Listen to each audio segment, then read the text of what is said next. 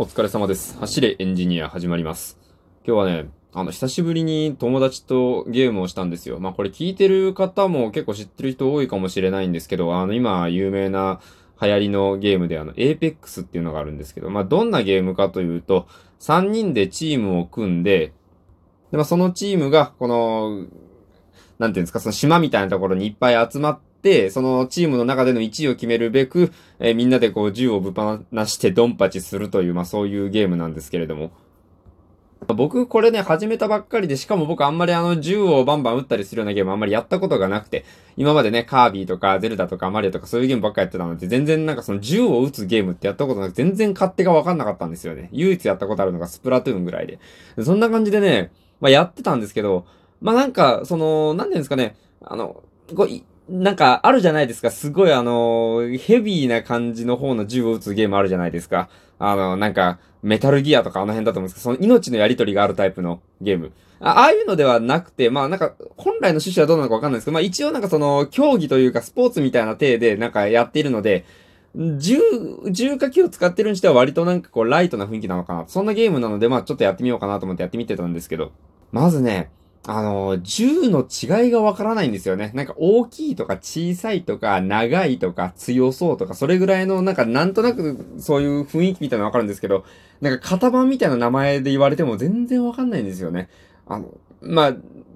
他ので例えると、例えばね、僕とかは仮面ライダーとか戦隊大好きだから、どんなやつかは、なんならシルエット見ただけで、あ、これ何レンジャーとか。ちょっと戦隊はシルエットじゃ難しいかな。仮面ライダーとかね、あのシルエットで全部わかるわけですよ。でも、興味ない人にはわかんないじゃないですか。他にも、車とかね。車すごい好きな人は、どんな車か、こう、見ただけで車種言えたりとかすると思うんですけど、僕は、あの、全然車もそんな興味、興味ないというか、その、乗り物としてかっこいいなとは思うけど、そんななんか車種とかまで興味ないので、あの、BMW かどうかしかわかんないですよ。BMW かそれ以外かはすごいわかりやすいですね。あの、グリルのところが、なんか豚の鼻みたいな感じで二つに分かれてるやつが BMW です。かっこいいですよね。それぐらいはわかるんですけど、他は全然わからない。そんな感じで、ピストルかそうじゃないかとかはわかるんですけど、なんかね、あの、アサルトライフルかマシンガンかとかよくわかんないんですよ。うん。だからね、まずその武器をね、ステージに散らばってる武器を拾うんですけど、なん、これ何なんだろうとか思いながらね、拾って撃ってみたら、ああ、これはなんか連射ができるやつなんだな、みたいな。なんかね、そういうこう、発見をしながらやっているっていう感じでね、まだ全然慣れてないんですけど。で、それをこう慣れている、すでにもう結構プレイ歴のある友達二人とやったんですけどね。まあ、結果、2時間半とかそんぐらいやったかな、そんぐらいやって、まあ、1回だけ1位になれたんですね。でもね、正直達成感全然ないんですよね。だって僕ほとんど何もできてなかったんで、その試合ではね。一回その倒れた味方を、あの、復活させてあげるっていうのを一回やっただけで、それ以外特に何かができたわけではないので、1位になったってなっても、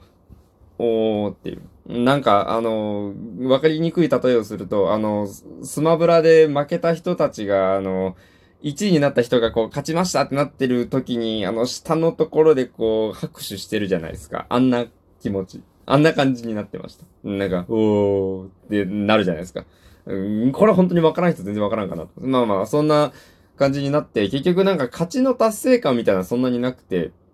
いや別にね、あの、楽しかったんですよ。その友達と、あっちに敵がおるみたいな話をしながらやるの楽しかったんですけど、その勝ったことに対する達成感というのはあんまりなかったなと。まあそんな風に思うわけですね。